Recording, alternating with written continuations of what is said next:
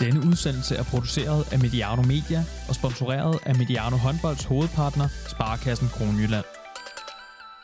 Det er ærligt talt med en stor portion ærefrygt, at vi tager fat på denne udsendelse i Mediano håndbold. Den person, vi skal tale med i dag, er helt i top som en af de mest vindende mandlige danske håndboldspillere nogensinde. Men jeg er ikke nervøs, fordi alle fortæller, at dagens gæst er utrolig sympatisk. Kasper Søndergaard, velkommen til Mediano håndbold. Mange tak. Mange Du har, du har været her før, øh, men nu har du jo fået en lidt ny rolle. Den skal vi høre om i dag. Vi skal tale lidt om overgangen fra spiller til træner, om skjern håndbold og om din fantastiske karriere. Og jeg kan allerede nu advare dig om en ting. Begrebet det brede punkt vil blive anvendt. Så, så, er, du ad, så er du advaret. Fair nok. Øhm, men jeg har faktisk forsøgt at forberede mig lidt til den her samtale, og alt hvad jeg kunne læse og finde om dig, det bestod stort set af trænere og holdkammerater, der roster og fortalt, hvor god en holdkammerat du har været. Øhm, så jeg har sagt, hvad er det for et eftermæle, du har efterladt dig som spiller? Jamen, så har du søgt det helt rigtige steder, kan jeg høre. øh, jamen, det ved jeg ikke. Øh, fordi det er jo svært at sige, og eftermæle, det...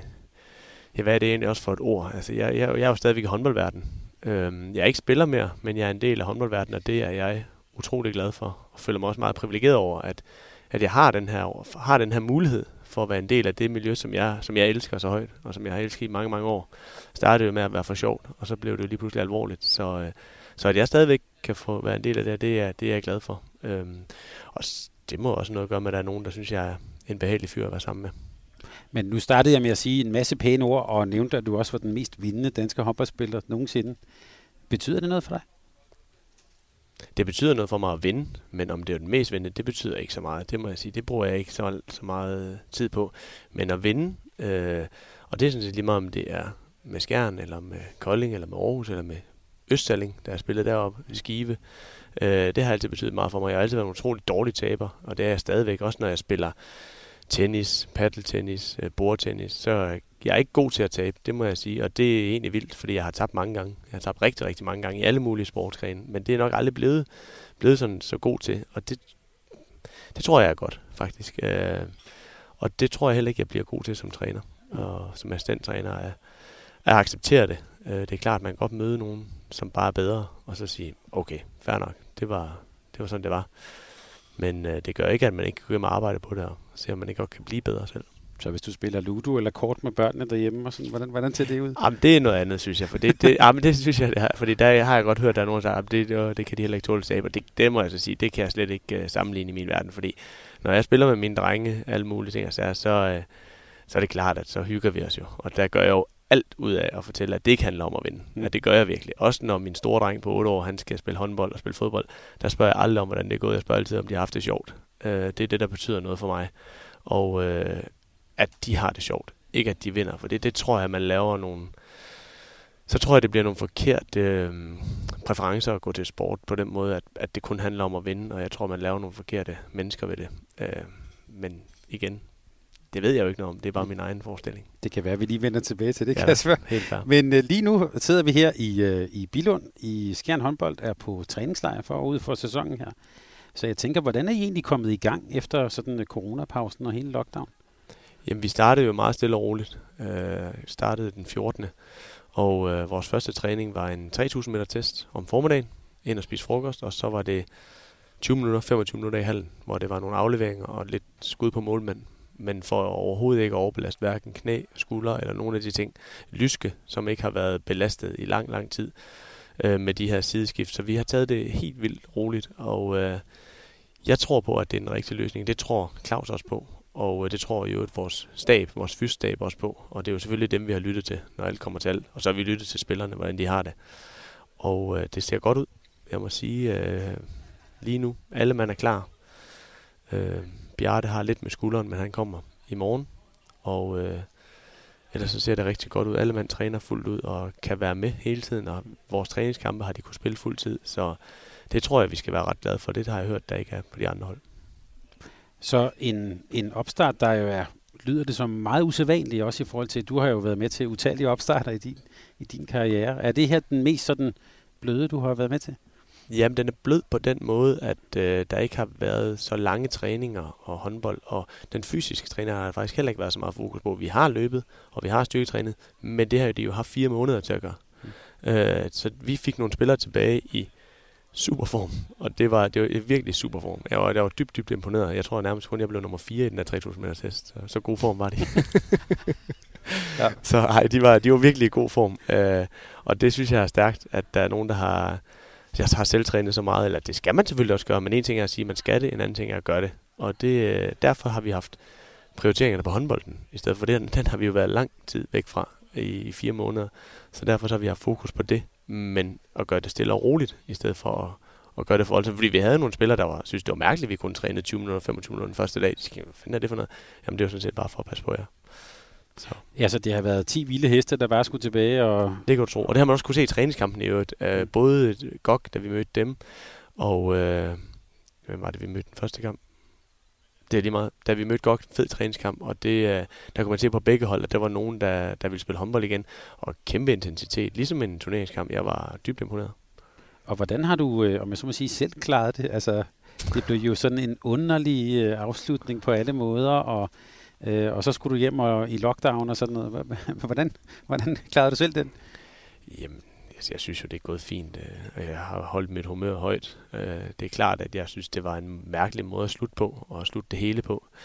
Øh, først og fremmest, at jeg ikke fik lov til at sige tak for kampen til mine både kolleger, men også dem, jeg har spillet mod så mange år. Og fansene i Skjernhallen synes jeg også, det går meget sjovt, men at sige farvel til. Men, men nu skulle det jo ikke være sådan, og så røg fokus jo lynhurtigt over på noget andet, om at, hvad det egentlig var for noget, vi lige var ude i med corona her. Der var jo ikke rigtig nogen, der vidste noget om det, og det var noget værre rod det hele, og det er det jo stadigvæk. Vi er jo kæmpe spørgsmålstegn lige nu, hvordan det kommer til at se ud om, om en måned. Så, øh, så det, jeg brugte virkelig ikke så lang tid på at tænke over det, og øh, gik egentlig bare sådan så småt og glæde mig til min nye rolle, og forberedte mig lidt til den. Hvor lang tid har du vidst, at du skulle øh, tage skridtet også i, i retning af, af det her med at være træner?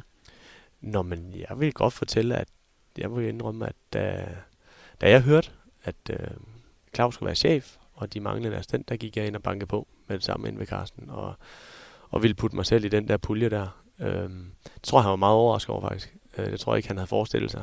Øh, jeg skulle vist have haft en anden rolle i, i Skjern håndbold, øh, og så havde jeg egentlig også et andet arbejde på styr på, men det her, det kunne jeg mærke, det var det, jeg havde lyst til. Og, øh, og så gik der lidt tid, og så tog vi nogle samtaler, og heldigvis så, så blev jeg valgt til det, og det er jeg utrolig glad for. Så det har jeg vidst i nogle måneder. Hmm. Måneder. Men er det også noget, der for dig har rumsteret i, altså langt tilbage, at det kunne være en mulig vej?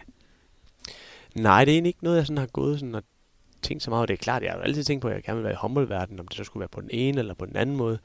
Men så har jeg de sidste par år, hvor jeg har siddet mere på bænken, end jeg har, har gjort tidligere, har jeg måske sådan ubevidst påtaget mig en, altså i stedet for at sidde og være sur, så har jeg måske prøvet at være lidt positiv, og så prøvet at, sådan at, at hjælpe lidt til. Øh, selvfølgelig har jeg også kunnet spille stadigvæk. Jeg har stadig været spiller primært, men, men jeg har ikke spillet så meget, som jeg gjorde tidligere. Øh, og derfor så har jeg måske sådan ubevidst sådan påtaget mig sådan en lidt en, en hjælperolle i stedet for. Og det har jeg egentlig befundet mig godt i, udover at jeg synes, det var træls, jeg ikke spillede, men når det så er sagt, så synes jeg egentlig, at det andet gik, gik helt okay. Øh, jeg synes ikke, jeg var sur, jeg synes ikke, jeg var bitter.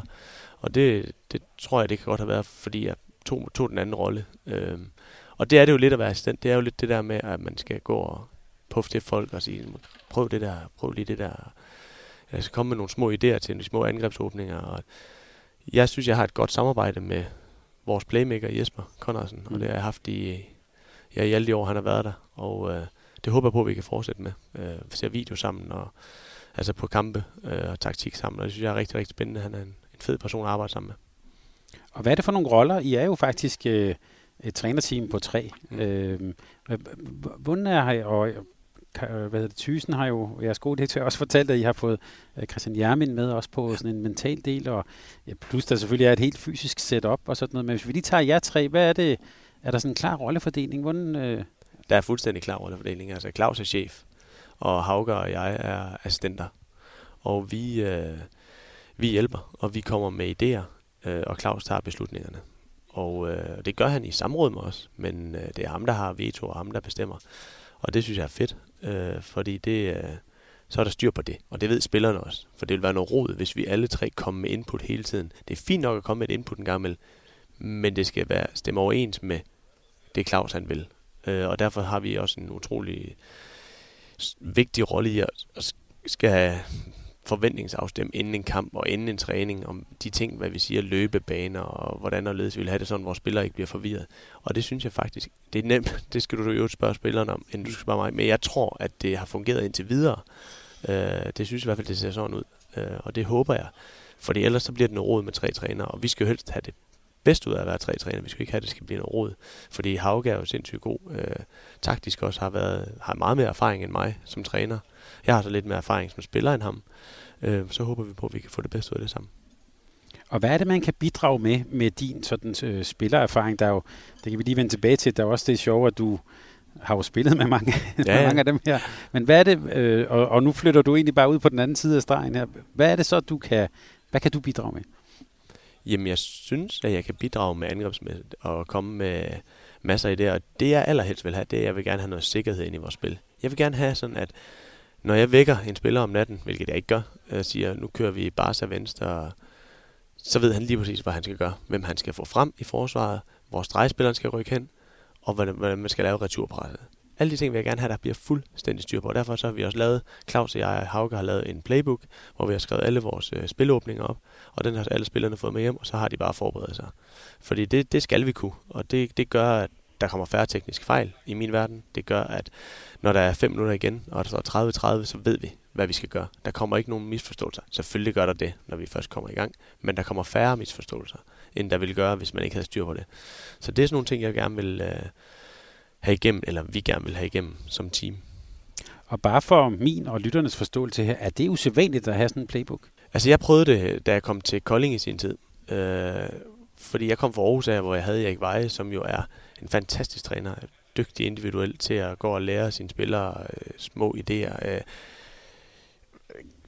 prøv det der, prøv lige at gøre det der næste gang. Kommer hele tiden med sådan nogle, nogle, nogle små ting, som han ser i spillet, fordi han selv var en suveræn dygtig spiller. Og det lyttede man jo meget til. Men det var meget mere frit. Det var meget mere, nu skyder du næste gang. Øh, hvis du ikke skyder, så kommer du ud. Altså man fik lov til at tage en masse brændte skud. Man fik lov til at lave nogle fejl, hvilket også er rigtig, rigtig fint. Og det giver også stor selvtillid, og det giver stor tro på tingene. Men jeg tror også bare, at man har brug for det andet, at man ved, altså der kommer en rød tråd, øh, kommer mere, flere spilsystemer, flere, øh, mere struktur i det. Øh, og det, det tror jeg, det er den måde, man vinder titler på. Og det kom der ned i Kolding. Jeg kom ned til nogle svenske trænere, som, øh, som sagde, nu, nu har du bare gået hjem og lære alle vores systemer. For jeg, jeg havde, vi havde nogle systemer i Aarhus, men det var jo mest med, at Torben Winter eller jeg øh, til dels Henrik Hansen skulle skyde. Og det gik meget godt, faktisk. Øh, men det er rigtig fint at få det andet med. Fordi så, hvis man kommer ind omkring et landshold på et tidspunkt, så er det jo også meget med struktur og meget med spilsystemer. Så går det jo ikke, man bare er Wild West og bare ikke kan indordne sig under et, ja, under et hold. Øh, for det, det, det er altså vigtigt, øh, for det er så ryddet det ud igen. Øh, på et landshold, der, der er der jo også utrolig styr på tingene, og hvordan vi spiller, og trænerne har sådan, sådan en måde at spille på. Så det er godt at have lidt af hvert, vil jeg sige. For man skal ikke kun være grå og kedelig, og øh, jeg kan ikke øh, selv finde på noget. Man skal også have det, ja, have fantasien med. Men øh, så jeg har fået lidt af det hele. Det tror jeg faktisk ikke er helt dumt. Men set udefra, sådan som jeg har oplevet dig som spiller, der virker du jo som en, der godt kunne være kreativ og tage initiativ, og måske også nogle gange bryde lidt ud af det. Men du siger så, at du har brug for den struktur, eller man har brug for den struktur? Jamen, jeg, nej, ja, man, ja, ja, det, ja, det er egentlig mærkeligt at sige mand, for det kan jeg jo ikke sige. Øh, men jeg tror, man har brug. Jeg tror, at alle spillere har brug for struktur. For ellers så tror jeg ikke på, at at de befinder sig godt i, øh, i pressituationer. Vi træner jo altid efter at komme i pressituationer. Vi træner jo ikke efter at øh, være god, når man fører med 10. Vi træner jo efter at være god, når der står 30-30 eller 5 minutter igen. Det er jo det, vi træner for. Vi, alt det andet er jo et eller andet sted ligeglad med. Jeg er jo ligeglad med, hvem der præsterer, når vi fører med 10. Det betyder ingenting for mig, og det er jo også nogle ting. Det, det, det, man skal have de spillere, der kan præstere under pres. Øh, det er jo det, det handler om.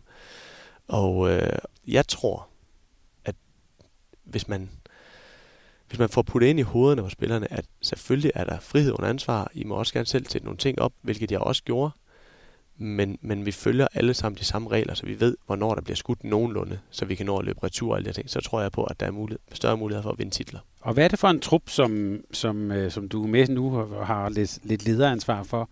Hvad er det for en trup? Umiddelbart set, vi har, jeg har lige siddet og kigget og set jer træne en lidt yngre trup, mange unge spillere måske.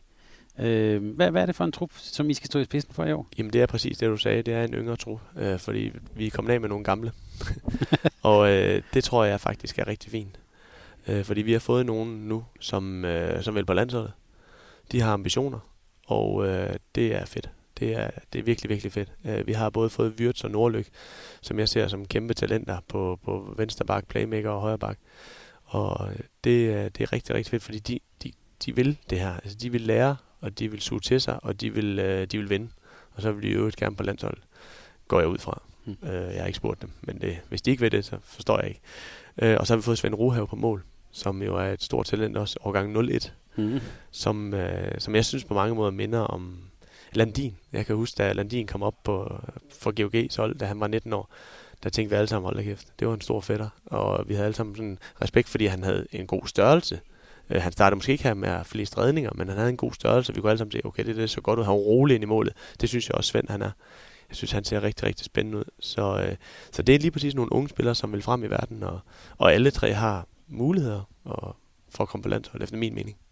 Hvordan er din dialog med sådan en som Oliver Nordløk? Jeg tænker, tænker at komme ind et sted og spille den samme position som dig. Øhm, altså, hvis jeg var ham, så ville jeg bare klappe sammen og høre efter, hvad du sagde. Men Nej, men det, det gør han heldigvis ikke. Han stiller spørgsmålstegn, og mm. det synes jeg er rigtig fedt. Altså, jeg kommer med nogle ting, og jeg synes også, vi har, vi har en god dialog. Øh, og øh, jeg vil jo gøre, for alt i verden lære Oliver at komme mere på yderside. Mm. Øh, det er jo det, det, det, tænker jeg jo, at det vil gøre ham til landsholdsspiller en dag. Øh, for han har et fantastisk skud. Selvfølgelig skal han også udvikle det og han har en fin finte indad i banen. Ingen tvivl om det. Okay blik for stregen. Men hvis han kan lære at komme mere ud af, laver, han laver et fremragende mål mod GOG i vores træningskamp, hvor vi står uafgjort, øh, og vi skal, jeg tror der er 5 minutter tilbage, 4 minutter tilbage, hvor vi sætter den op, hvor jeg siger til ham, nu går du på yderside lige meget hvad. Og så går han på yderside og scorer. Og jeg siger, det, det siger jeg bare, det, er, det synes jeg er vigtigt, at vi kan få den der yderside med. Fordi Eivind har den også, men han skal også blive bedre til det. Så det er ikke kun Oliver. Fordi jo bredere spil får vi, og det, det gør bare, at forsvaret skal tage, ja, tage mere fokus derover, øh, fordi vi også har en god højrefløj endda. Så Oliver og mig har en fin dialog, og vi har også haft lidt konkurrence til træning. Jeg har dog vundet over ham indtil videre, så han har stadig sin første sejr til god. Nu har jeg faktisk næsten forberedt, det nævnte jeg i starten, et helt emne omkring det der med ydersiden, så lad os tage det nu, Kasper. Hvordan lærer man at komme på ydersiden? Jamen, det ved jeg faktisk ikke, fordi jeg, jeg, jeg jeg tror altid, jeg har spillet meget på ydersiden, for jeg har aldrig haft, været så stor. Altså, jeg har altid været øh, de her 91, 1,91, så har aldrig vejet så meget. Det vil sige, jeg har jo naturligt aldrig nogensinde sådan søgt ind over midten øh, for at skyde, for der står altid de store drenge.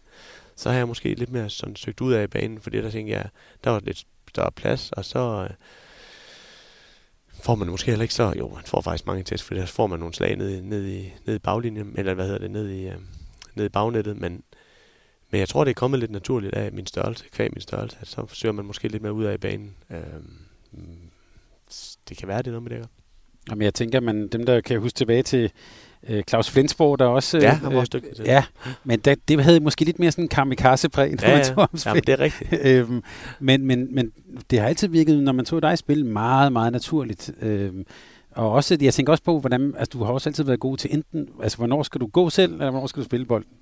Det er ikke mange angrebsfejl, der... Jo, nogle er der nok. Selvfølgelig har der været nogen. Men jeg tror også, jeg har været begyndt til at spille med nogle dygtige spillere, som har været gode til at lægge de afleveringer. Hvis man så lige kigger på Kolding for eksempel, så har det været Spo Spillerberg og Sebastian Seifert, som er nogle af de aller, aller dygtigste til at spille den ud af banen. Og vi har sat systemer op efter det også. Hvor vi har kørt for eksempel det, der hedder en Barca venstre retur. Hvor, hvor jeg går ind, for, for firen frem, og løber retur igen, og får den bredt i banen. Så det er deres arbejde var at gå ind, og lægge den retur til mig, og så videre ud til fløjen, og jeg skulle på breddebanen. Så vi har sådan også lavet nogle systemer efter, at jeg skulle på ydersiden. Og det har vi gjort på landsholdet også med det samme, og der har jeg spillet sammen med nogle dygtige øh, playmaker også. Jesper Jensen, fantastisk. Mikkel på venstre bak, som også er dygtig til at lægge den bredt i banen. Så det handler også om, hvad for nogle typer man har spillet sammen med, og hvordan de vil spille. Fordi hvis de heller ville have haft mindre over midten, jamen, så havde vi jo fundet ud af at gøre det i stedet for. Men de har jo også nyt godt af, at der måske har været lidt mere fokus bredt i banen, så der har været lidt mere plads til dem. Så, øh, det handler også om at udnytte de kompetencer, man nu engang har, og det har vel nok været en af mine, mine spidskompetencer, tror jeg. Men det er ikke noget, du har hvad kan man sige, trænet på specielt, mm. eller Det er måske mere liggende. Nej, det, det har jeg ikke. Øh, det er klart, at der har været nogle træninger en gang imellem, hvor man har stået nede og så bare øh, øvet sig i afslutninger for bredt i banen. Men sådan det der at finde det ud af, nej, det er egentlig ikke noget, jeg sådan har, har trænet specielt meget. Erik var meget vild efter, at jeg også skulle ud af i banen en gang imellem. Øh, stod også og trænede med ham nede i den anden ende en gang imellem. Og, men det er ikke noget, jeg sådan har tænkt, okay, hvis jeg ikke bliver god til det, så bliver det ikke til noget. Øh, jeg tror, det kommer meget naturligt. Og jeg tror også, vores lyttere vil kan huske, det kan jeg i hvert fald, OL-finalen i Rio, der er der, altså, det er jo nogle af de ting, der er med til at afgøre den kamp, ikke? Fordi øh, specielt i anden halvleg, hvor der, der står de meget over ved Mikkel. Øhm, Ja, det kan jeg så godt forstå. og Morten i øvrigt også var en var fantastisk OL i 16, synes jeg. Morten Olsen. men jeg, grund til at spørge, det er bare fordi, og, og Ben Nygaard har jo talt om Kasper Søndergaard det brede punkt i årtier næsten, ja. øhm, så det blev sådan en del af sådan her håndboldsproget. Men der er ret beset ikke så mange, der er dygtige til det, tænker jeg. Nej, der er ikke, der er ikke mange, der, der er det. Og det, det synes jeg faktisk er ærgerligt. Jeg synes ikke, der er nok, der er dygtige til det, fordi det gør jo også, at man får fløjene med, med i spil. Og der har jeg også altid været heldig med at have dygtige fløje omkring mig, øh, som også har taget noget opmærksomhed. Altså det er Hans Lindberg og Lasse Svagen, øh, de to bedste i verden, efter min mening, i, i mange år. Så, så det har jo også gjort, at der har været plads til det. Men hvis jeg ikke havde været god på det brede punkt, så havde de heller ikke været gode. Altså så har jeg jo ikke kunne gøre dem gode, så det handler også om at gøre, gøre hinanden gode, og det er jo også skyld i det pres, der kommer fra venstre øh, mod højre, at, øh, at de, har, ja, de har leveret så mange år i træk. Nu, var vi lige, nu hopper vi lige tilbage til Skjern og til, til, til den nye sæson. Bare lige kort, vi har talt om, det er et ungt hold, øh, nye profiler, vi, skal, vi kan glæde os til at se. Hvor står I henne i forhold til de andre hold? Jamen altså, det er jo et meget, meget godt spørgsmål, fordi vi har jo kun spillet to træningskampe, og, og det er gået fint. Øhm, især mod GOG, synes jeg, vi, vi blev målt og vejet, og det var, det var en fed kamp. Den anden var jo mod Skanderborg, som også var en fed kamp, hvor vi, hvor vi vinder med en på hjemmebane. Øh, men det er træningskampe. Men som jeg sagde før, der var god intensitet. Det mindede om en ligakamp, men det er det bare ikke, for der er ikke noget spil om. Det vil sige, man, man bruger ikke hele posen. Man kommer ikke med alt, hvad man har øh, af taktiske, taktiske ting. Men øh, jeg synes, vi ser fint ud, og så længe vi kan holde os skadesfri, 7-9-13, så tror jeg på, at det bliver en, en rigtig, rigtig fed sæson. Øh, det er jeg slet ikke i tvivl om. Og det med skaderne, er det den store joker i den her sæson? Jamen det er det, og det er det for alle hold. Og, det, det er, og jeg ved godt, det bliver måske også snakket lidt op og sådan noget, men det, det giver også bare mening, fordi der er kæmpe forskel på at løbe en tur på 3 km, og så komme ind i hallen, og så lave sideskift og få skub og hop. Og der er jo både akillescene og knæ, fodled, der kommer i spil så. Så, øh, så det, øh, jeg håber og tror på, at vi har set de værste skader nu. Øh, men ja, vi har jo slet ikke haft nogen øh, endnu, så 7 13. Men det kan vel også være en, en sæson, som kan være svær at forudsige på den, på den konto? Ja, helt vildt. Helt vildt. Altså det er jo, jeg synes jo allerede, at Emil Lærkes skade over i GOG kan jo vise sig at være fatal for dem. Uh, han var jo deres store bomber, eller tiltænkt rollen som store bomber, tænker jeg umiddelbart. Og, øh, og nu skal så en, en ung pytlik i stedet for i gang, som jeg hørt også synes er meget, meget spændende. Vi spillede en kamp mod ham, han var, han var fremragende. Spillede en rigtig god kamp. Og det kan så selvfølgelig give plads til ham, og det skal man også lige huske, at når der er nogen, der bliver skadet, så er det jo nogle andre nogen, der får muligheden. Øh, men det gør også, at de bliver lidt smal, øh, vil jeg så lige sige. Øh, selvom han er dygtig, så er han ikke særlig gammel. Hvordan er dynamikken så på sådan et hold? Nu, nu fortalte vi, der kom nogle nye unge kræfter ind. Øh, her, vi kan lige se, der er lidt øh, en ældre spiller, Anders Ægger kigger vi på. Ja. hvordan, hvordan fornemmer du sådan, at, at truppen udvikler sig, når der kommer ja, yngre kræfter ind? Dynamikken? Jamen, indtil videre, det jeg har snakket med både Bjarte og, og Eggert blandt andet, det er, at de er, de er helt vilde med den her energi, der er kommet. Ikke at der ikke var energi før, for det var der, og vi ville også gerne vende til træning, og der var god, god stemning, og, men der er sådan ligesom kommet en, den der kodhed, den der ungdom, den der, hvor man sådan, okay, nu, nu vil jeg bare ind og vise, at jeg skal starte ind. Altså, fordi det øh, hverken Wirtz, eller Nordlyk, eller Svend er startet ind endnu.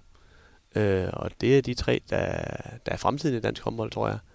Så de vil jo gerne overbevise os dumme træner om, at det er dem, der skal starte ind i stedet for. Og det synes jeg, man kan se til træning. Og det er altså, det er fedt. Det må jeg bare sige.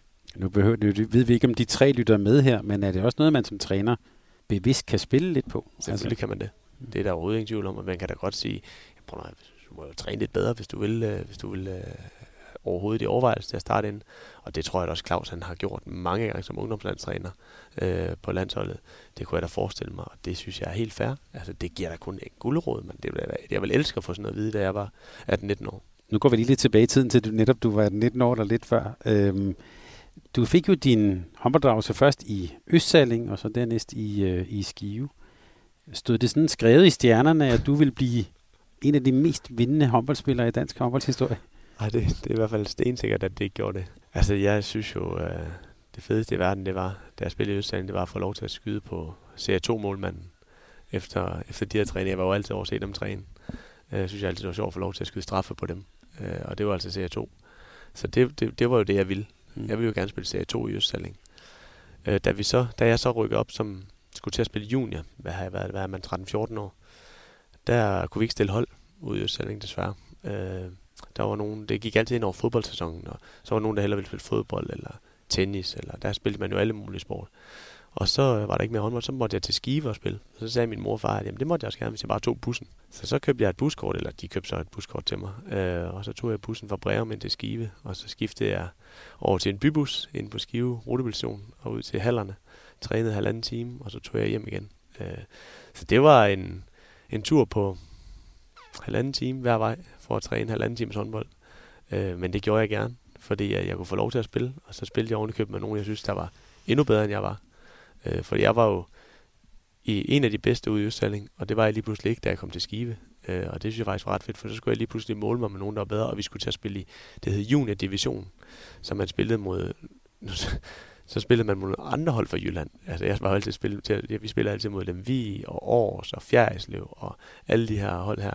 Og så skulle jeg lige pludselig, lige pludselig til at spille mod nogle, nogle bedre hold og nogle andre hold. Og det synes jeg også var ret sjovt og motiverende. Halvanden time i bus frem og tilbage, hvis vi lige tager øh, lille Kasper der. Ja. Hvad, hvad var det som... At det, det, man taler jo også meget om det her, den indre motivation, vi har her på Mediano håndbold, talt om sådan, øh, haft flere eksperter ind omkring børne- og ungdomshåndbold, som netop taler om det her med at fylde på den indre motivation. Hvad var du motiveret af? At spille og have det sjovt. Øh, jeg synes jo, det var sjovt. Eller jeg synes jo, det er sjovt at spille håndbold. Jeg synes stadigvæk, det er sjovt at spille håndbold. Jeg stoppede ikke, fordi jeg ikke synes, det var sjovt. Øh, så det var, det var klart det, jeg var mest motiveret af. Det var, og så i øvrigt også fællesskabet. Altså, jeg, og så synes jeg, det, det var dejligt at få nye venner. Øh, Breum er en lille by på 300-400 mennesker, og øh, derfor var det også sjovt at prøve at komme ud og se den store verden, mm. som var 11 km væk, og så møde nogle nye, øh, nogle nye øh, mennesker. Og dem, jeg fik nogle venner, som jeg stadigvæk snakker med den dag i dag. Så det var, også, øh, det var også fedt, og det var også med til at motivere mig. Og så var det jo også med til at motivere mig at møde nogen, som var bedre end mig. Altså, som jeg kunne se, okay, kan man også gøre sådan der? Og så, øh, så det, det synes jeg også var fedt. Hvornår begyndte det her med udvalgte hold og nogen, der kiggede på Kasper? Hvornår kom det ind? Jamen, der var det, der hed, det ved jeg faktisk ikke, om der stadigvæk er kredshold. Jo, jo. Øh, når det er der stadigvæk. Øh, der hed, det hed kreds 2, der hvor jeg var, og der var jeg udtaget et par gange. Øhm, men planhold kom jeg først med. Nej, Jysk hold kom der så bagefter, var der noget, der hed. Det kom jeg så med til en gang. Jeg tror, det var, da jeg var i Skive, måske som anden års junior. Øh, og så efter det, så kom der noget planhold, og så var jeg med til nogle ungdomslandsholdssamlinger og yndlingslandsholdssamlinger. Men jeg har ikke rigtig nogen kampe. Jeg tror, jeg har tre kampe på yndlingslandsholdet og to på ungdomslandsholdet. Nogle træningskampe. Øh, så, så det var jeg ikke så meget med ind over. Og på, jeg ville selvfølgelig gerne have været der, fordi det havde været sjovt. Men på en eller anden måde, så det gjorde også bare, at jeg spillede bare. Altså, jeg, jeg, jeg var ikke, jeg var ikke nervøs for noget. Jeg, det var ikke sådan, okay, nu skal jeg virkelig spille godt for at holde mig på det hold der. Altså, det var bare, hvis jeg er med, så er det fint nok. Hvis jeg ikke er med, så, så er det også fint nok. Så jeg, jeg synes bare, det var sjovt. Altså, der var ikke en pres på. Nul pres. Og det må jeg bare sige, det synes jeg nogle gange, man kan se på. Også på nogen, der spiller liga i dag. Der er så meget pres på hele tiden. Så det glemmer måske lidt at smile engang, men man have det sjovt. Og, øh, og det bliver måske lidt langhåret, men, men, men det mener jeg faktisk, fordi det handler også om at have det sjovt. Øh, hvis man ikke har det sjovt, så tror jeg lidt på, at man kan præstere. Og jeg havde det virkelig sjovt. Øh, jeg havde det rigtig, rigtig sjovt. Jeg havde den der også sjovt de første par år som senior, øh, hvor der jo heller ikke var noget som helst pres på, hvor jeg spillede på bundhold i Skive. Øh, hvor hvis vi vandt, så var det rigtig flot. Hvis vi tabte, så det går nok. Øh, og i IKAST, der rykkede vi ned mit første år.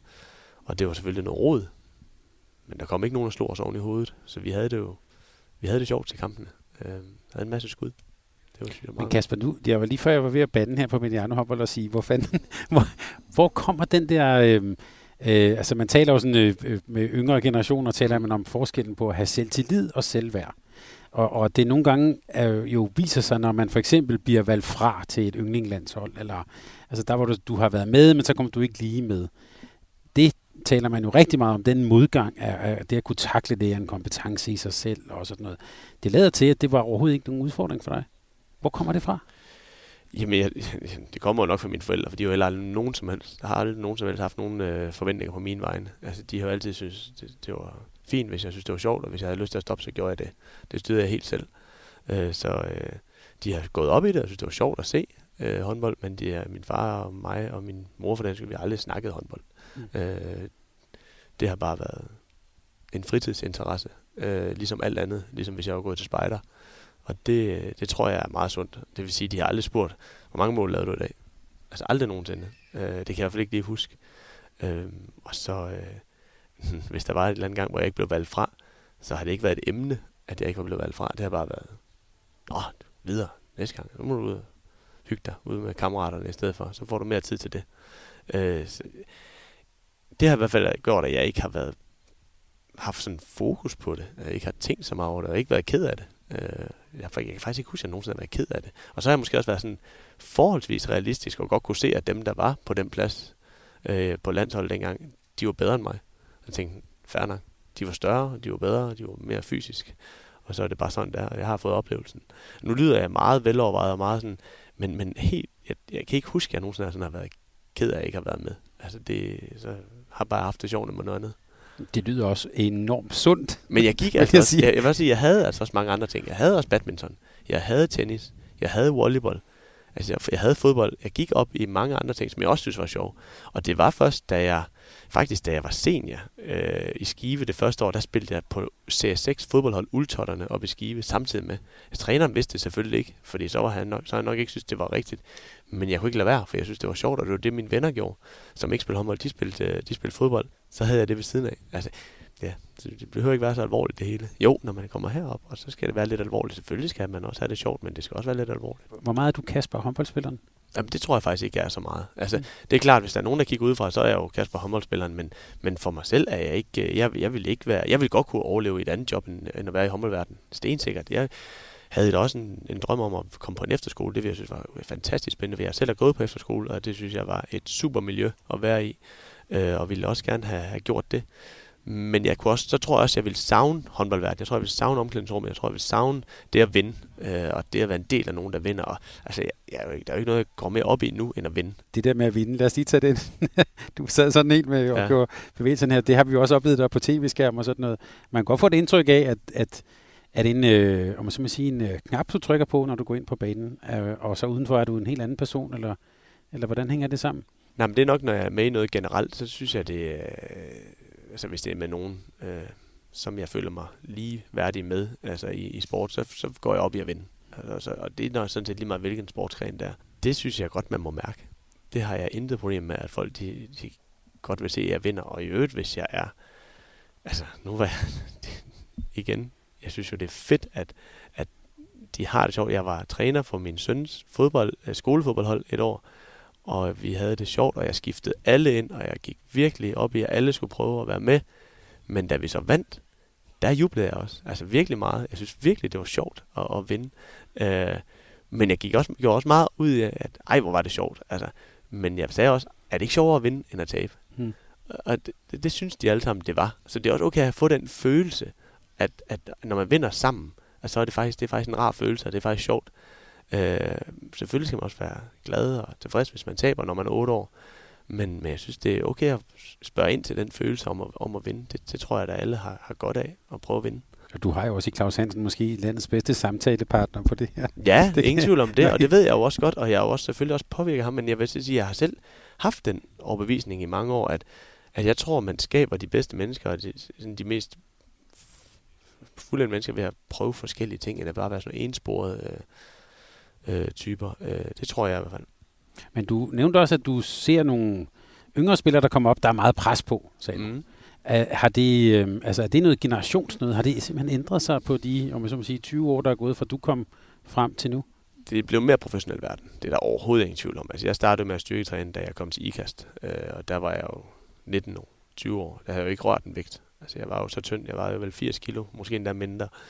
Øh, og det er der meget, meget fokus på nu. Og øh, jeg tror, der er mange ungdomstrænere, ungdomslandsholdstrænere, som siger, hvis du ikke går ind og styrketræner, hvis du ikke løber den ekstra kilometer, så vil du det ikke nok. Det ved jeg faktisk ikke, om jeg er enig i. Det er jeg nok egentlig ikke. Og det kan godt være, at jeg skyder mig selv i foden. Der er nogen, der synes, jeg er en idiot nu. Men, men jeg tror jo, at så kunne du også godt skabe nogen, der bare siger, okay, jeg gjorde, hvad de sagde, og det lykkedes alligevel ikke, og så er jeg ked af det så er det træt slet ikke at have noget i posen. Jeg tænker, hvorfor ikke gå ind og lege lidt i stedet? Hvorfor ikke gå ind og lave nogle skruber? Hvorfor ikke gå ind og hygge sig og have det sjovt? Du behøver ikke altid at, at vælte rundt i halvanden time styrketræning, hvis du er 16 år gammel. Altså, det, det synes jeg i hvert fald ikke er... Jeg tror ikke på, at det er den rigtige, rigtige vej at gå. Jeg tror, man skal huske at have det, have det sjovt, også ved siden af. Øhm, så tror jeg også, at man får for mange ens typer. Øh, hvis man bare siger, at vi skal alle sammen ind og, ind og træne halvanden time, og dem, der ikke gør det, øh, de ved det ikke nok. Øh, det vil jeg være træt af at få at vide, da jeg var 16 år. Så, så ville jeg det i hvert fald ikke nok. Men tror du, du var røget i svinget, hvis du ja, havde stensikkert. Ja. Stensikkert. Hvis der havde været en træner, der havde sagt det, det havde jeg ikke gjort. Altså, det havde jeg ikke givet. Under ingen omstændigheder. Altså, det øh, har jeg simpelthen ikke øh, givet at bruge min tid på. Så vi har tusind gange hellere ud og, og spille tennis, eller lave et eller andet, end jeg gad at rende rundt ind i styrketræningscenter som 16-årig. Øhm, og det er godt at lave øvelser, og det er godt at passe på sin egen krop. Ingen tvivl om det. Og man skal også lave styrketræning, når man bliver senior. Helt sikkert. Men jeg tror bare, man skal huske at lege, når man er barn også. Øh, og jeg synes, man, når man er 16 år, synes jeg, man er til dels barn i min verden. Du har jo, øh, hele din karriere har jo sådan set udspillet sig i Danmark. Du har aldrig, har du aldrig haft lyst til at prøve kræfter med udlandet? Jo, det har jeg. Og jeg var også tæt på, øh, jeg har været tæt på nogle gange. både da jeg skiftede for Aarhus, var jeg tæt på at, at prøve en, en mellemklub. Og da jeg skiftede fra Kolding, var jeg var faktisk også der, mens jeg spillede i Kolding, var jeg også tæt på at skifte til nogle, nogle klubber. Øh, det var både Tyskland og, og Frankrig. Øh, og i Skjern har jeg også været tæt på en enkelt eller to gange. Men jeg har altid vurderet, at, at jeg havde det godt, hvor jeg var. Og jeg får spilletid. Og jeg var en ordentlig en del af landsholdet. Og jeg har set mange tilfælde på nogen, der har været inde i varmen. Det har altid betydet meget for mig at være på landsholdet, for jeg synes, det er det ultimative i min verden. Øh, og derfor har jeg altid sådan sagt, okay, jeg spiller en masse, det er jo nok det, Ulrik i sin tid, han kunne bruge. Altså det spilletid, og en, der er klar. Ikke en, der sidder på bænken. Og jeg har set mange, hvor jeg tænkte, det var fandme nogle dygtige spillere, men så tog de til en, til en klub lige uden for top 4 eller et eller andet sted, og så er de blevet glemt lidt. Enten fordi de ikke har fået spilletid, eller fordi de bare blev glemt. Øhm, og det vil jeg helst ikke risikere. Og jeg har jo heldigvis altid spillet med i Europa, i de klubber, jeg har været i. Enten Champions League eller Europa Cup. Og så det vindue øh, var jo også fedt at være en del af. Altså man blev kommet under pres mod de aller, allerbedste hold også. Øh, har dog aldrig nogensinde været i nærheden af at vinde noget som helst øh, i Europa. Jo, vi var i Final Four i Europa mm, League mm. med Skjern. Øh, og en kvartfinale Champions League med, med, med Skjern også. Men, men det er jo ikke at vinde noget. Altså, vi har aldrig været en af dem, der, der har været topholdende, men, men det har jeg egentlig haft det okay med. Men alligevel, du ja. kom i Skjern i 2011. Og du sidder stadig i en skjern, her. Hvad er der med den klub? Ja, men det er, det er, det er Danmarks bedste arbejdsplads. Det er jeg faktisk ikke i tvivl om. Jeg har ikke været ansat i alle virksomheder i Danmark, men jeg kan simpelthen ikke forestille mig, at der er noget bedre sted at arbejde. Det må jeg bare sige. Jeg synes, det miljø, der er i Skjern, det er fuldstændig fantastisk. Glade mennesker, masser af frivillige arbejdskraft, masser af frivillige ældre mennesker, der kommer og, og er glade og tilfredse. Og det er, det er en fantastisk klub, en fantastisk by, og, øh, og jeg, vi er glade for at bo der, øh, mig og min familie. Hvornår flyttede du til? Ja, men det gjorde vi for fire år siden. Han, min søn han skal tage tredje, og han gik i... Ja, så det må være fire år siden, vi flyttede der til nu. Jeg boede i Aarhus til at starte med, og kunne nok egentlig aldrig nogensinde have set mig selv bo i Skjern, hvis jeg også skal være helt ærlig. Fordi det, nu har jeg boet i Aarhus i 12 år, og det var vi også meget glade for. Så øh, at vi flyttede til Skjern, det var mest på grund af, at min søn han skulle til i skole, og fordi at jeg ikke kunne holde til den køretur mere. Jeg, jeg synes simpelthen, det var, det, var, det var lang tid at have kørt frem og tilbage i fem år. Og nu havde jeg brug for, ja, for ligesom at, at cykle til træning. Øh, ikke at skulle bruge halvanden time. Tre timer i bil blev det så hver, hver dag. Øh, og det synes jeg faktisk var en god beslutning. Eller det var en god beslutning. For jeg tror også, det gav mig måske en dag et år eller to mere i karrieren, hvor jeg ikke var skadet. Hvad er det for en kultur, der er i Skjern? Vi hører jo tit om, at det er et sted, man behandler hinanden godt, og øh, også sted, hvor I, hvor I vinder nogle håndboldkampe. Hvad er det, hvis du skal sætte sådan nogle ord på den kultur, der er der? Jamen, der er, øh, der er den her med, at vi behandler hinanden. Der er gensidig respekt, der er, hvor man behandler hinanden godt, man opfører sig ordentligt. Og så er der ovenikøbet, bliver der ovenikøbet stillet store krav. Øh, og det synes jeg er fedt. Fordi det er fint at opføre sig ordentligt, det er fint at behandle hinanden ordentligt. Men, men man skal også huske at vinde. Øh, det, ellers så har vi det jo heller ikke godt. Altså, der er jo ikke nogen af os, der har det godt med at tabe. Øh, det er vores arbejde. Vi er ansat til at vinde.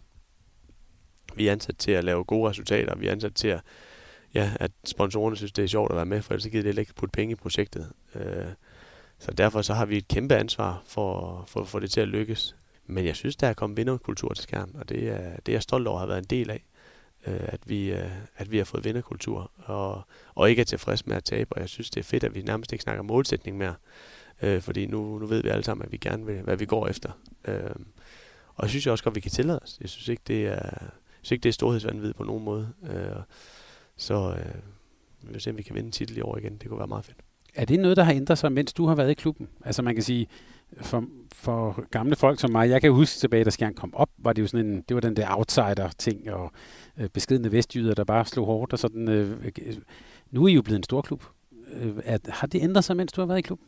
Altså de første par sæsoner, jeg var der, der snakkede vi målsætninger. Vi snakkede om, at det ville være fint nok at blive top 4, og spille med om medalje, og øh, vi skulle øh, slå alle holdene under os, og så kunne vi måske godt tabe på udebane til Aalborg, og ikke at vi ikke gerne ville vinde, og ikke at vi ikke havde muligheden for at vinde, for det havde vi. Men alle de der diskussioner, de er væk. Alle de der samtaler, de er væk, fordi det er der ikke nogen, der stiller sig tilfreds med mere. Og det har der heldigvis ikke været i mange år nu. Jeg synes virkelig, at øh, vi har fået, fået vendt den til, at, at nu, nu vi accepterer ikke at tabe. Øh, og det er sådan set lige meget, hvem, hvem vi spiller imod. Øh, og det synes jeg er, er fedt. Øh, for det gør bare, at alle tror på det. Øh, og hvis vi en dag tager til Barcelona og spiller Champions League, og der er en på holdet, der ikke tror på, at vi kan vinde, så flipper jeg. Altså, det, det kan jeg slet ikke have. Det er okay, at de er favoritter, og det er okay, at vi vinder en ud af 50 kampe, måske to ud af 50. Øh, men det er ikke okay, at, øh, at der er nogen, der ikke tror på det, og siger, ah, behøver jeg at spille i dag, for vi vinder alligevel ikke, for jeg vil gerne være klar, vi skal møde Mors Ty på onsdag. Det, det, det, det synes jeg ville være under al kritik. Vi har selv været med til at slå Vestprem ud. Det tror jeg ikke, der var mange, der, der troede på. Men den eneste grund til, at vi kunne slå dem ud, det var, fordi vi troede på det. Øh, vi mødte et hold, der var meget bedre end os på papiret, men på en eller anden mystisk måde vandt vi alligevel. I spillede også godt, kan vi? Jamen, vi spillede godt. Altså, det gjorde vi, men, men det kunne vi jo ikke have gjort, hvis, øh, hvis halvdelen på holdet havde tænkt, Vestbrem, ah, det, det klarer vi ikke. Og det havde Vestbrem nok heller ikke helt forestillet sig. Nej, det tror jeg så heller ikke, de havde. Jeg har hørt, de var lidt trætte. De var ikke med, at de blev taget i løn og sådan noget efter det. jo, jo, præcis. Ja. Det var, det var lidt andre må- måder, end I måske motiverer i skæren, gætter jeg på. Ja, det, ja, lad os nu se. nu er der jo nye chefer. Kasper, du nævnte landsholdet. Det kan vi ikke rigtig komme udenom, og du nævnte også, at det var en stor ære at spille på landsholdet. Og nu jeg har dig her, så tror jeg, jeg, jeg bliver simpelthen nødt til at sige det til dit ansigt, hvad jeg har sagt i en anden udsendelse. For mig er du jo den bedste danske højre bak siden Jørgen Petersen, altså i 50 år på det danske landshold. Tusind tak. Øhm, og, og, det, og jeg tænker også, det har jo været en, en plads, der igennem årene har været lidt udskilt, den der højre bak. Øhm, altså det er på en måde lidt øretævendes holdeplads, som er jo sjov, fordi vi før han har haft rigtig gode venstre hænder der. Men hvis vi lige starter med, da du kom ind på landsholdet, øhm, hvad var det egentlig for et hold, du trådte ind på der? Jamen det var jo et hold, det var Torben Winters hold. Øh, hans ungdomslandshold nærmest. Øh, det var Lars Jørgensen, Joachim Bolsen, Michael Knudsen, Bo Spillerberg. Så var Lars Christiansen fra den gamle garde, Søren Stryger fra den gamle garde, så var det Kasper Witt, også en af de ældre. Øh, Lars Krog. Øh, det var alle de her 78, 79'ere, mm. øh, som jo var... Ja, de, de kendte hinanden godt alle sammen, og det var Torben Winter, der havde været deres træner, både med ungdomslandsholdet og, og med A-landsholdet. Øh, og der kom jeg ind som en årgang 81, øh, sammen med Hans Lindberg. Og øh, det, var, det var specielt, for jeg spillede i Aarhus, da jeg kom med til at starte med. Flyttede så rimelig hurtigt til Kolding, så jeg kom til at kende de andre drenge øh, rimelig godt, rimelig hurtigt heldigvis. Men det var, det var en hård tid. Det var fandme svært. Altså, det er ikke så nemt øh, at komme ind på et hold og en helt ny spillestil. Og det, jeg var jo også lidt benovet. Det var nogle store drenge og nogle store navne. Øh, så jeg havde, jeg havde noget indlæringsperiode, det der overhovedet ingen tvivl om. Og når du siger udskældt, så var jeg også en af dem, der var udskældt til at starte med. Det der slet ingen tvivl om. Hvad sagde man om dig? Eller Jamen, har du det, glemt det? Ja, nej, det har jeg slet ikke glemt. Og jeg, jeg læste jo øh, i starten, og det har jeg fortrudt, men det, det, nej, jeg har ikke fortrudt det, fordi det tror jeg egentlig også var med til at, at gøre, at jeg tænkte, okay, nu gider jeg ikke læse mere om mig selv. Mm. Altså, fordi det tror jeg egentlig hjalp for mig, for mit spil. Øh, og jeg læste jo alt, at, øh, at jeg var for lille, øh, og øh, jeg blev for tidligt udtaget, også der til VM i 7, at det var synd for mig, øh, ikke synd for men det var synd for mig, at Ulrik havde udtaget mig for tidligt. Øh, Og sådan nogle ting, det, det er jo virkelig ikke rart at læse for en, som faktisk går rimelig meget op i det, øh, og gerne vil vinde, og gerne vil spille. Øh, så der blev, der blev skrevet rigtig mange ting. Øh, og jeg tror også, jeg blev fyret på forsiden af Ekstrabladet og BT en gang. Nej, jeg tror ikke, det blev jeg sammen med et par andre spillere, efter vi... Jeg tror, det var efter VM i 9, hvor jeg vred rundt på min fod. Der blev jeg også fyret. Jeg skulle aldrig nogensinde mere at spille på landsholdet og sådan nogle ting. Så jeg har også blevet været meget udskilt på den der plads der. Og det vil jeg da gerne have været foruden. Men, men det har jo nok også været med til at, at rykke mig nogle, men hvad er der egentlig med den plads? Altså den, fordi hvis man tænker tilbage, den har jo været ret speciel. Altså, ja da. Øhm, det du fik at vide, man har sagt det samme om Claus Lette, ikke han, han var nok større end dig, men altså gennem hele perioden, der, du kan næsten ikke nævne en periode, hvor det ikke har været. Det var vel med Jan E. Ja. Var der ikke? Han var vel, han var vel en stor fætter. Ja, han, han var kendt, men han fik jo også altid at vide, at han, ikke, han slog jo ikke igennem på landsholdet. Nå, altså, okay. Var, ja, det kan jeg faktisk ikke Han huske. var jo en stor spiller i Flensborg, ja. men, men der var også altid noget der. ikke? Altså, Nå, okay. den, så det er jo en lang, lang, lang, lang historik ja. på den plads. Øhm, hvorfor tror du, det er sådan? Er det, er det et tilfælde? Det, det, det er virkelig et godt spørgsmål. Altså, jeg synes, dem jeg så op til på den plads, det var jo Claus Flensborg og Claus Broen og Morten Bjerre. Det var dem, der havde mm. været der før mig. Claus Broen stoppede kan jeg huske. Jeg synes, det var, jeg var så mærkeligt, øh, da jeg var ung, hvorfor han stoppede på landsholdet, når han var, var så god. Og han var jo pissegod. Og det synes jeg var mærkeligt, og han var jo en af dem, jeg synes var rigtig, rigtig god. Og Claus Flensborg mindede måske lidt om min spillestil, men han fik aldrig sådan rigtig den der rolle, hvor jeg sådan tænkte, okay, altså, det, var, det var ham, jeg sådan skulle ind og overtage efter. Det blev jo nærmest Per Legård, jeg skulle overtage efter. Mm. Fordi det var ham, der gjorde det godt, da jeg kom med. Det var ham, der der spillede et godt VM i 2007 i Tyskland. Øh, og det var ham, jeg skulle øh, overhale. Og det gik heldigvis rimelig hurtigt. Han blev så også lidt småskadet. Han var altid skadet. Eller, ja, det er lidt det er business sagt. Men han var ofte øh, skadet øh, med et eller andet. Og det gjorde, øh, det, det gav mig en fordel. Fordi så, jeg var altid klar øh, og var altid med øh, til alle samlinger. Og, og så kom jeg så med der i 2008, og det var nok mit, ikke sådan gennembrud, for så meget spilletid fik jeg heller ikke, men jeg slog til i de minutter, jeg fik, fordi det var Lasse Bosen, der spillede højre bak øh, på det tidspunkt. Og jeg fik så lov til at starte ind i nogle kampe, og Ulrik havde også vist os stor tillid til mig, og jeg synes egentlig også, det gik fint. Men det var ikke mig, der havde hovedrollen, det var Lasse. Mm. Øh, men jeg tror, at Ulrik var tilfreds med det, han så, at jeg brokkede mig 0 procent. Altså, jeg brokkede mig overhovedet ikke, og synes bare, det var utrolig fedt at få lov til at være med, og ovenikøbet for spilletid, og være en del af et hold, der kunne vinde guld. Øh, og det gav mig nok nogle, nogle plusser i forhold til, til nogle af mine konkurrenter, at jeg havde vist, at jeg godt kunne være med på et hold, der vandt guld, og indfinde mig på et hold, hvor, hvor der var mange ener hmm. oven i købet. Men jeg vil også sige, hvis du nu skulle give et godt råd så til Niklas Kirkeløkke, hvis du nu siger det. Altså, der var jo også nogen, der var ude med riven efter ham her i januar, ikke? Øh, det var ligesom, jeg tænker, det er sådan, nu kører den igen, ja. han har sagt. Hvad, hvad kunne være et godt råd til, til ham? Jamen, jeg vil også lyve, hvis jeg ikke lægger mærke til det, og får lidt ondt i maven over det, øh, når jeg hører, hvad der bliver udtalt om, om nogle af de venstrehåndede spillere, blandt andet Kirkelykke, Peter Balling også var med ind over, mm. øh, øh, Nikolaj Øres, øh, og det, jeg synes jo, jeg håber virkelig ikke, de læser medier. jeg håber det virkelig ikke. Altså, jeg håber heller ikke, de læser når det går godt. Øh, for det får de heller ikke noget ud af. Det, jeg synes, de skal have fokus på, på det, træneren siger, på det, Nikolaj siger. Hvis Nikolaj er tilfreds, og deres holdkammerater er tilfreds, jamen, så er det fint. Hvis de ovenikøbet vinder, så er det endnu bedre. Øh, så undlader at læse sociale medier på alle mulige måder, og også øh, Ekstrabladet BT, Jyllandsposten. Ikke fordi det ikke er nogen glemrende aviser, for det er det sikkert, men, øh, men det er sjældent, at de har mere forstand på det, end, øh, end træneren og holdkammeraterne har. Det er faktisk lyst at sige, at det har de aldrig.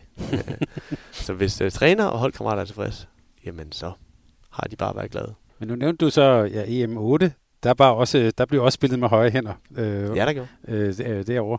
Øh, hvis jeg nu siger, at der, hvor du for alvor lukkede kæften på folk, det var ved VM i 2011, hvad tænker du så? Nej, det har du ret i. Fordi det var der, jeg fik en hovedrolle.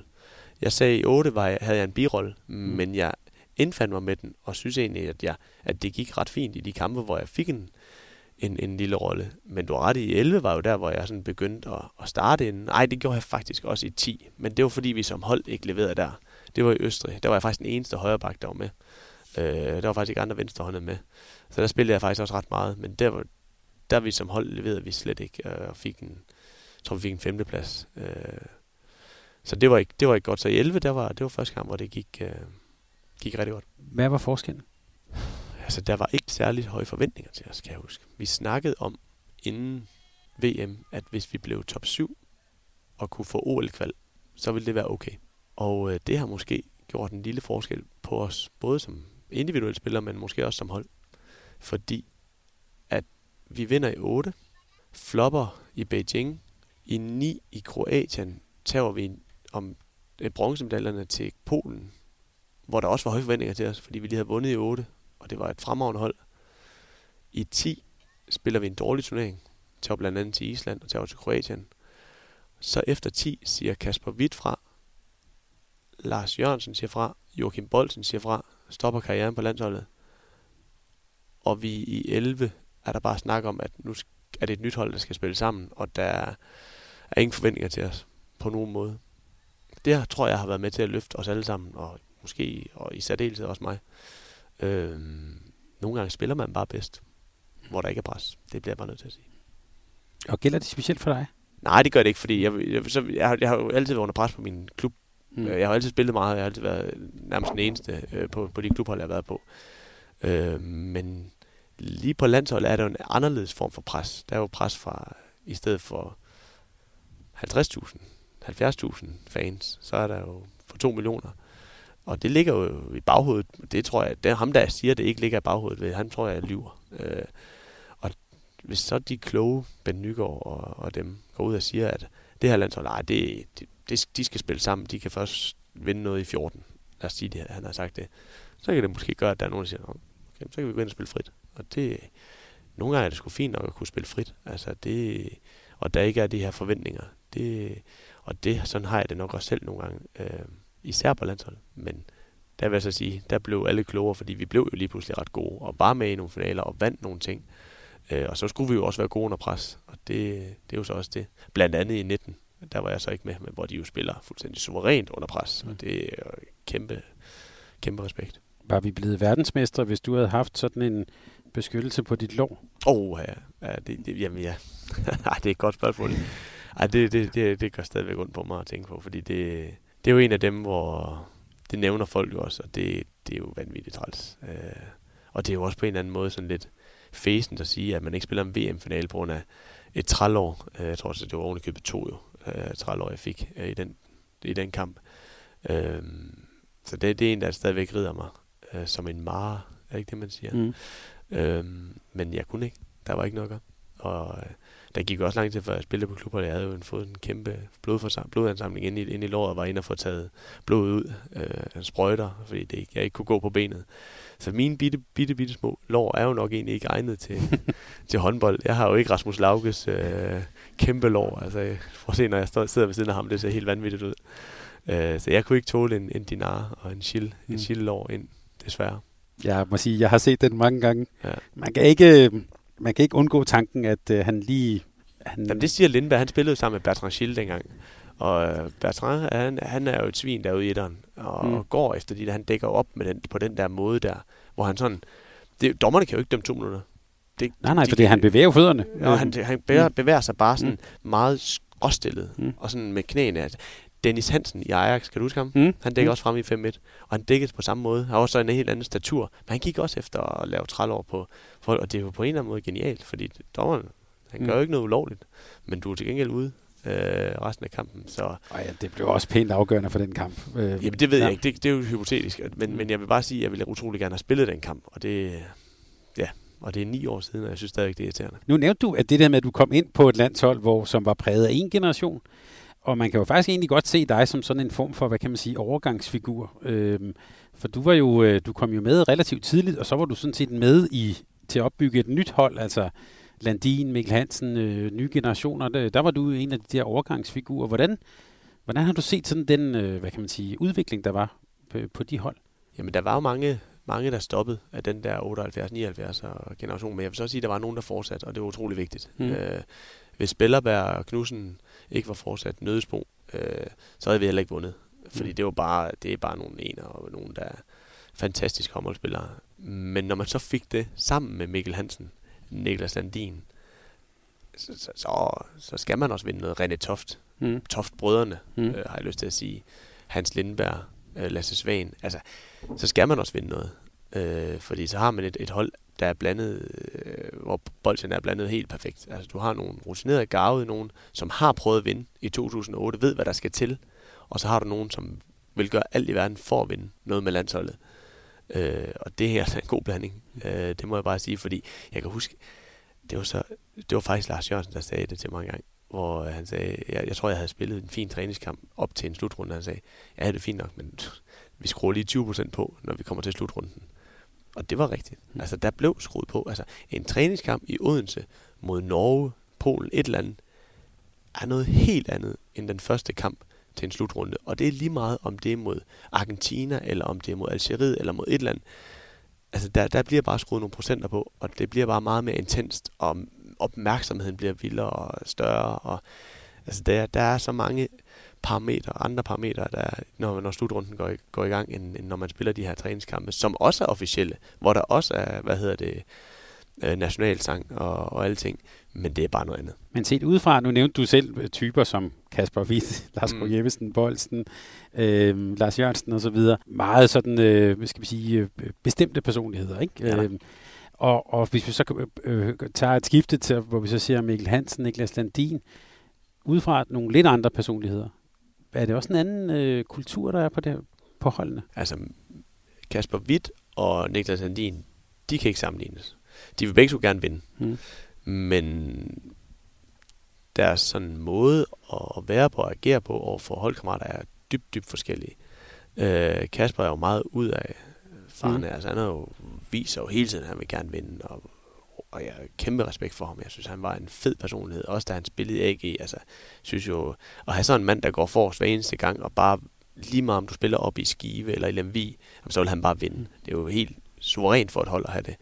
Hvorimod Niklas, han er mere rolig, men man ved bare, hvor man har ham. Han vil bare vinde, og han er bare en, en, en god mand at have på et hold, øh, men på en helt anden måde end Kasper. Øh, så jeg ved ikke, altså, begge typer er jeg fan af. Der er ikke den ene type, jeg er mere fan af end den anden type, det må jeg sige. Så, så på den måde, så har det ikke gjort noget, at Kasper stoppede, og at Niklas kom til. Øh, det tror jeg ikke har gjort nogen forskel. Så er der nogle andre typer, som Lars Krog, som var jo en kæmpe profil tilbage i øh, starten af nullerne, øh, som jo var et svin øh, på en håndboldbane. Sindssygt sød fyr udenfor, men var et svin. Også nede i Flensborg. Øh, havde ry for, at hver eneste gang, der kom en bakke ind over midten, så hakkede han dem lige i soloplexus, så de ikke rejste op igen. Øh, og det var jo øh, en, en, en, en, en vild type at, at komme på hold med, og lige pludselig skulle være, være sammen med, og jeg havde også stor, stor respekt for ham. Øh, jeg husker, at vi var i La Landia, min første landsholdssamling, der kom jeg i en Suzuki Ignis, en, en gul Suzuki Ignis, og han havde en uh, Audi Q7, og så råber han til mig, hvad, skal du have den ind bag i, eller hvad? og, og der synes ligesom, jeg, nå okay, er det med den på? Uh, der var ligesom, der var lidt, lidt forskel i, hvordan vi snakkede til hinanden i Aarhus. og, så, og så på landsholdet, men jeg synes jo, det var helt så. En dejlig arrogance. Uh, og det havde de der drenge der, de var, de var dejligt arrogante og, og havde også noget at have i. Uh, men det blev, det blev en lidt anderledes stemning, da, da de stoppede. Jeg ved ikke, om det blev bedre eller dårligere. Det, det var bare en anderledes stemning. Jeg spørger også, fordi øh, jeg har hørt fra flere spillere også sådan, at den måde, I for eksempel var sammen på i OL i Rio, mm. øh, var, øh, når jeg hørte det beskrevet, så, så tænker jeg nærmest på sådan et, øh, et 14-hold, der er på, på stævne. Altså, I var meget sammen, spiste sammen, øh, gjorde alting sammen, så virkelig sådan en tæt enhed. Øh, så det lød som om, der blev opbygget noget helt særlig kultur der. Det synes jeg faktisk, vi var gode til allerede øh, fra starten af. Jeg har altid været kæmpe fan af sociale, øh, sociale arrangementer og hygge. Øh, det vil jeg meget hellere, end at ligge op på værelset og se en, se en film. Det er fint nok at sætte, ligge op og slappe af på kampdag og slappe af. Ikke noget socialt overhovedet. Bare ligger og, og lader op. Men, men sådan på hviledage og sådan ting, synes jeg er vigtigt at have noget øh, samvær, og, i stedet for bare at ligge og, og være, være kedelig op på værelset. Så det, det synes jeg faktisk, jeg var en af dem, der sådan var, var med til sådan at få frem også, at vi skulle ud og spise. Øh, hvis vi var samlet i Aarhus, så fandt vi en god restaurant, tog måske kæresterne med, tog ud og spise og, og hyggede os. Øhm, og det ved jeg ikke, om de havde sådan før, øh, før jeg kom med i nogle er du, Var du kort eller brætspil? Jeg var mest til kort. Jeg er mest til ja. firmandsvest. Firmandsvest. Jeg er kæmpe ja. fan af det. Men jeg er faktisk også til brætspil, fordi vi mm. spillede også noget, der hedder King of Chicago. Det var også et ret godt spil. Det var Mads Mensa, der havde det med. Så jeg er sådan lidt, lidt til begge dele. Bare det er noget hyggeligt og socialt. Bordtennis havde vi jo rigtig meget af i OL i Rio. Øh, både på, på træningslejren i Aarhus, men også da vi kom til Rio, spillede vi også lidt bordtennis. Vi spillede med bordtennisspillerne. Jeg spillede mod, øh, hvad hedder han, øh, Allan Benson, mm. og han havde en stegepande. Og jeg spillede med, med bordtennispad. Og det var jo øh, fuldstændig suverænt sjovt. Og, øh, og vi havde det meget sjovt med det, og alle sad og kiggede kampen, og, og Mace var med, og han spillede også med stegepande. Altså, det var jo det er så hyggeligt, og det er så sjovt, hvis man samtidig husker at vinde. Mm. Og det gjorde vi jo så heldigvis. Jeg vil så sige, OL i Rio starter vi jo lidt broet. Det ender så lykkeligt. Men øh, man skal lige huske at vinde, så må man også have det sjovt. Og for nylig kom der jo en, en bog, der hed øh, Mit livs kamp, eller Min bedste kamp. Hvad har været din bedste kamp? Jamen, så tror jeg faktisk, jeg vil sige, den, jamen, den vigtigste kamp, øh, hvor jeg nok har haft den største effekt, det har nok været enten Kroatien i VM i 11 eller OL-finalen i 16. En af de to, tror jeg. Fordi det var, Kroatien, det, det handlede om at få fire point med over mellemrunden, og vi var det her hold, hvor som ikke rigtig nogen sådan regnede med. Og, øh, og hvis vi kunne slå Kroatien, som i 10 havde været i finalen og tabte til Frankrig, tror jeg det var, i Østrig. Hvis vi kunne slå dem, og det var i Sverige, så, så, var, vi, så var vi sådan... Der var nogen, der troede på det så lige pludselig, inklusive os selv. Og der, havde jeg, der spillede jeg en fin kamp, og så havde vi OL-finalen i Rio, hvor, hvor jeg også får en stor rolle, og vi oven i købet vinder.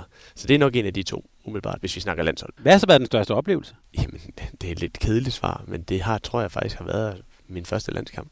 Altså det... Nej, jeg vil så sige, hvis jeg skal gå helt tilbage, så var det og det, det, altså, det, jeg har aldrig nogensinde haft sådan en vild fornemmelse i maven, som da jeg blev udtaget til øh, første i Skive, øh, da jeg var yndlingsspiller. Øh, hvor jeg fik at vide, Jørgen Rolander, desværre afdød Jørgen Rolander, fantastisk mand, øh, som udtog mig på højrefløj, øh, fordi at der var en, en skade øh, til en træningskamp, og det var mod Stoholm, og, øh, og der kom jeg med og spillede en masse. Og så efter det, så, så var jeg en del af det der skive første selvom jeg var yndlingsspiller. Og, øh, og det, det var en fuldstændig vild, vild fornemmelse, fordi så var jeg jo lige pludselig voksen. og det synes jeg faktisk var ret fedt. Øh, jeg spillede stadig på yndlingeholdet, men var så med ind omkring det her første divisionshold en gang imellem. Øh, det var en, det var en helt syret følelse, som jeg sidder for lidt gåse, når jeg sådan tænker tilbage på det, fordi det betød meget for mig øh, dengang at, være, at prøve det. Men ellers så det der sådan at synge den der nationalsang første gang. Det bliver sådan lidt klichéagtigt, men, men det tror jeg også, det har betyder, at det har, der er noget om det. Der er, der, jeg tror, der er, det betyder meget for mange at stå og synge nationalsangen. Øh, og så oven i købet at gå ind og levere øh, for sit land øh, bagefter. Hvis jeg skal drille lidt, synes jeg, det er lidt sjovt. Og, øh, vi har talt om det der med vinderinstinktet og sådan mm. noget, og når jeg så spørger, hvad den største oplevelse er, så siger du ikke OL-guld i Rio, eller Jamen, det er det heller ikke. Altså, det er det ikke. Altså, det er ikke der, det er ikke der hvor jeg har... Jo, jeg har været glad, og alting har været eufori, og vi har været lykkelige og fuldstændig suveræne, og det er fedt at vinde noget med sit hold. Men oplevelse, det er jo mere, hvor man sådan... Det er jo noget, man tager... Det er noget, man har drømt, om. jeg har også drømt om at vælge OL. Hvordan skal jeg forklare det? Øh, det er noget, hvor man måske har drømt om i mange år. Øh, og øh, OL, og vinde OL i, i, med, med håndbold har jeg jo aldrig nogensinde drømt om, at det kunne lade sig gøre. Øh, jo måske, da vi sådan begyndte at være gode. Men, men jeg har jo altid sådan, synes, det kunne være sjovt at komme på første hold i Skive. Øh, for jeg var ude at se Skive med min, med min far mange, mange gange. Og, og så, når, det, når det så endelig lykkes, øh, så er det en vildere oplevelse. Hmm. Øh, ja, det lyder måske mærkeligt. Var du sådan en, der sad og så landsholdshåndbold, da du var 8 år og drømte om, at det kunne blive dig? Eller? Nej, det gjorde jeg ikke. Øh, fordi håndbold betød ikke, fyldte ikke så meget i min, min, øh, i min hverdag, og heller ikke hos mine forældre. Det var nok mere fodbold, min far han så. Han kunne godt lide at se håndbold, og jeg kan huske, han, da jeg var barn, øh, den første sådan oplevelse, jeg havde med håndbold, det var i radioen, hvor jeg hører, det var Erik Vej, øh, hvor landsholdet havde spillet en kamp, og Erik havde lavet 1000 mål.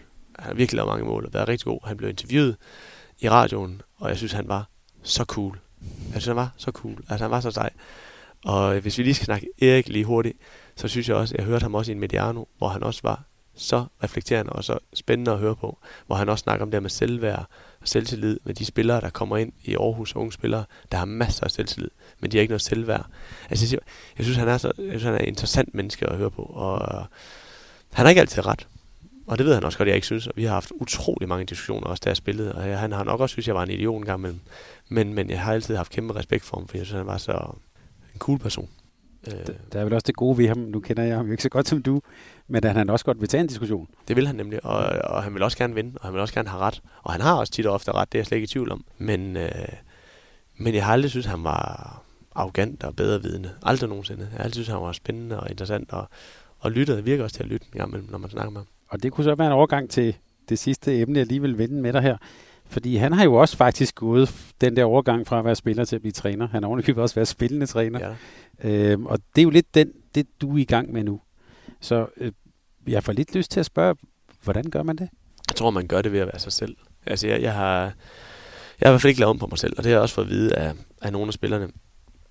De synes, det er dejligt at se, at jeg, jeg er mig selv, og jeg, jeg, er ikke, øh, jeg er ikke chef nu. Jeg er øh, samarbejdspartner. Vi snakker sammen om tingene. Og det, det tror jeg er det aller, aller vigtigste. Øh, der er jo nogen, tror jeg, de tager bare et helt andet hoved på, når de bliver træner, og så siger de, okay, nu kan jeg ikke snakke med jer mere om private ting, og så lukker vi den der, og så er det kun håndbold. Øh, sådan er jeg ikke, og sådan har jeg heller ikke tænkt mig at være, og det er sådan set lige meget, om jeg har tænkt mig at være træner i et år, eller 10 år, eller 20 år, så har jeg ikke tænkt mig at lave om på mig selv. Øh, og det håber jeg på, at jeg kan, jeg kan holde ved lige, fordi der, der er mange, der har et princip, indtil de lige pludselig har et nyt. Øh, men det er, i hvert fald, det er i hvert fald en af de ting, jeg, jeg vil forsøge og ikke at lave om på mig selv. Men der kan jo godt være, øh, altså nu har du været en af drengene. Mm. Øh, er det muligt stadig at blive ved med at være det? Nej, jeg er ikke en af drengene mere, men jeg er stadigvæk en del af holdet. Mm. Øh, jeg er ikke en af dem, der sidder og spiller kort mere, desværre. Øh, og nu siger jeg desværre, og det er fordi, jeg godt kan lide at spille kort. Men jeg kan også godt se, at jeg ikke skal gøre det. Øh, det giver total mening for mig. Men på den måde er jeg ikke en af drengene. Jeg kan stadigvæk godt spille paddle øh, tennis, eller tage ud og spille golf med den øh, i min verden. Men igen, jeg skal ikke gøre det dagen efter et nederlag. Man kan gøre utrolig mange ting, hvis man vinder. Man kan gøre utrolig mange ting, hvis man spiller godt, og alting lykkes. Så kan man næsten gøre lige, hvad man vil. Men så længe man begynder at tabe, så skal man passe på sig selv, og så skal man ikke gå ud og gøre sådan nogle ting. Fordi så er der nogen, der snakker, og så øh, går det hurtigt i sådan en lille by som Skjern, at ah, men det er heller ikke okay og sådan nogle ting. Så derfor skal man passe på sig selv. Så, øh, så når alt går godt, så kan man også gøre nogle andre ting, når det ikke går godt. Og nu lagde jeg mærke til, at I trænede her. Du havde bolden i hånden, du var ind og, du var ind og kaste og sådan noget. Det er vel også umuligt at lade være, er det ikke det? Jo, det er det. For mig er det. Jeg kan slet ikke lade være. Og jeg vil også øh, gerne være med, når der mangler en. I dag var det desværre, var det desværre 12, øh, så mm. gik det lige op. Men hvis vi havde været 13, så havde jeg løbet med i kontraøvelserne også, stensikkert. Øh, og havde også gerne ville gøre det. Øh, både for at hjælpe, men også fordi jeg selv synes, det er sjovt. Øh, men den dag, der er en spiller, der kommer og siger til mig, ah, nu, nu begynder det at blive for, begynder at blive for gammel, så, øh, så sover jeg. Men det er der ikke nogen, der har sagt endnu. Og jeg bliver nødt til at spørge dig, Kasper, hvis øh, I får en eller anden skade på, på højre bak, hvad så? Jamen, det er ikke nok. Vi skal i hvert fald have to, tre, fire skader. Så, øh, så skal jeg nok hjælpe. Øh, men det gør jo, det, så bliver jeg også nødt til at holde mig, holde mig varm og holde mig klar. Øh, og forsøge også at holde mig i form. Men nu skibede jeg lige en styrketræning på grund af det her snak med dig. Så er du ude. Så, altså, nu er jeg sgu nok ude. hvad, øh, vi har været en, du har nævnt lidt, hvad du kan bidrage med, men jeg tænker også på, hvad, øh, hvad, er det, om jeg så sige, hvad er det, du mangler? Du er ny som træner. Hvad, hvad, hvad kunne du godt tænke dig sådan at, at udvikle på? Vi kan jo sige, det er selvfølgelig en, en stor palette, men hvad er det, du skal blive dygtig til? Hvad er det, du gerne vil udvikle på? Jamen, det er det hele. Altså, jeg, jeg, der er vel ikke noget, jeg kan endnu som træner, øh, faktisk. Altså, som træner er jeg jo, har jeg, hvad har jeg, en måneds erfaring, og det er godt nok ikke meget. Øh, så jeg lytter til Claus, og jeg lytter til, til Rasmus Hauge, og ser, hvordan de gør. Og så prøver jeg jo at tage det bedste fra de trænere, jeg har haft igennem tiderne. Forsøger at, at huske på, hvad det var, jeg synes, der var spændende af træninger, og forsøger at huske på, hvad det var, der motiverede mig, øh, når de sagde noget, både i løbet af en kamp, men også til træning, og også inden en kamp. Øh, jeg kan jo nemt huske nogle ting fra min tid som spiller, hvor jeg tænker, okay, det der, det motiverede mig, og det der, det pisser mig af. Øh, og det vil jeg jo forsøge på at tage de gode ting med, og så lade de dårlige ting øh, være. Og så øh, vil jeg lytte til de spillere, jeg har nu. Mm, hvad der virker, hvad der ikke virker. Øh, jeg blev motiveret mega meget af konkurrence i, i træningerne. At man spillede nogle små konkurrencer indimellem. Det synes jeg gjorde, at jeg måske lige smed de sidste 2-3% oveni øh, til en træning. Og derfor har jeg prøvet at tage det med videre. Øh, synes egentlig, det har en okay effekt indtil videre. Så øh, jeg synes godt nok, der er mange ting, at leder, altså at skal stå og snakke foran, en, foran et hold, og stå og fortælle om taktik og motivere og sige, det er sådan, at vi vil gøre det i dag. Øh, det, det skal jeg da også lære. Ingen tvivl om det. Og, og har du nogen sådan øh, forbilleder eller noget, noget, du ser op til? Det kan jo både være træner, du selv har mødt, men det kan også være noget uden for, uden for håndbolden. Er der noget, hvor du tænker, der er en, sådan en leder, vil jeg gerne være? Nej, det har jeg nok ikke. Altså, det har jeg, det har jeg nok egentlig ikke. Øh, jeg har jo aldrig sådan, det er jo aldrig sådan, jeg har aldrig sagt, at jeg skal helt sikkert være træner. Mm. Men, men jeg vil sige, at jeg prøver at tage det bedste fra de træner, jeg har haft. Og det er Jørgen Rolander, det er Erik Veje, det er svenskerne, det er Ole Nørgaard, og så er det Kronborg. Og jeg synes, det er nogle dygtige træner, men som også har deres mangler. Og så forsøger jeg jo selvfølgelig at tage det bedste. Og så har jeg jo slet ikke nogen mangler. Det er det bedste godt det hele. Og så, men det kan jeg selvfølgelig ikke undgå. Men jeg, vil, øh, jeg forsøger sådan at, at gå og, jeg går og tænke lidt over tingene. Og hvor skal vi så se dig om, det, nu bliver det sådan en mus-samtale, kan du godt høre, Kasper. Hvor skal vi se dig sådan om, om 10 år? Hvor er træneren Kasper Søndergaard hen der? Jamen, der ved jeg for det første ikke, om jeg er træner. Det ved jeg faktisk ikke engang, om jeg er næste år. Eller næste år igen. Øh, for jeg har et år, og så øh, tager vi det stille og roligt. Øh, og det har jeg det faktisk okay med. Jeg, jeg stresser ikke over det. Øh, og synes egentlig, at det er fint. Øh, for jeg ved jo ikke, om jeg er god til det. Og jeg ved ikke, om det er noget for mig. Øh, jo, det ved jeg nu fordi jeg synes, det er spændende. Mm. Så nu ved jeg, at det er noget for mig. Øh, men jeg ved ikke, om jeg er god til det. Fordi vi skal lige have nogle resultater, og jeg skal føle, at jeg bidrager. Jeg skal ikke bare stå på, på sidelinjen og bare være sådan en... Ja, bare ham, der, ham, der er der. Øh, jeg skal have, det skal give mening. Og det skal jeg også føle, for jeg har lyst til at blive, blive i trænerverdenen. Og indtil videre har jeg den følelse. Men øh, vi er først lige går i gang. Kasper Søndergaard, tak fordi du var med i Mediano håndbold. Tak fordi du lyttede til en podcast af Mediano Håndbold. Hvis du kunne lide udsendelsen, så husk at abonnere på Mediano Håndbold, der hvor du hører podcasts. Så får du den seneste udsendelse serveret direkte til dig. Du må gerne fortælle dine venner om os, og husk at følge os på Facebook, Twitter og Instagram. Mediano Håndbold kan lade sig gøre, takket være Sparkassen Kronjylland. Vi har gået hånd i hånd siden foråret 2018, og de er med os hele 2020.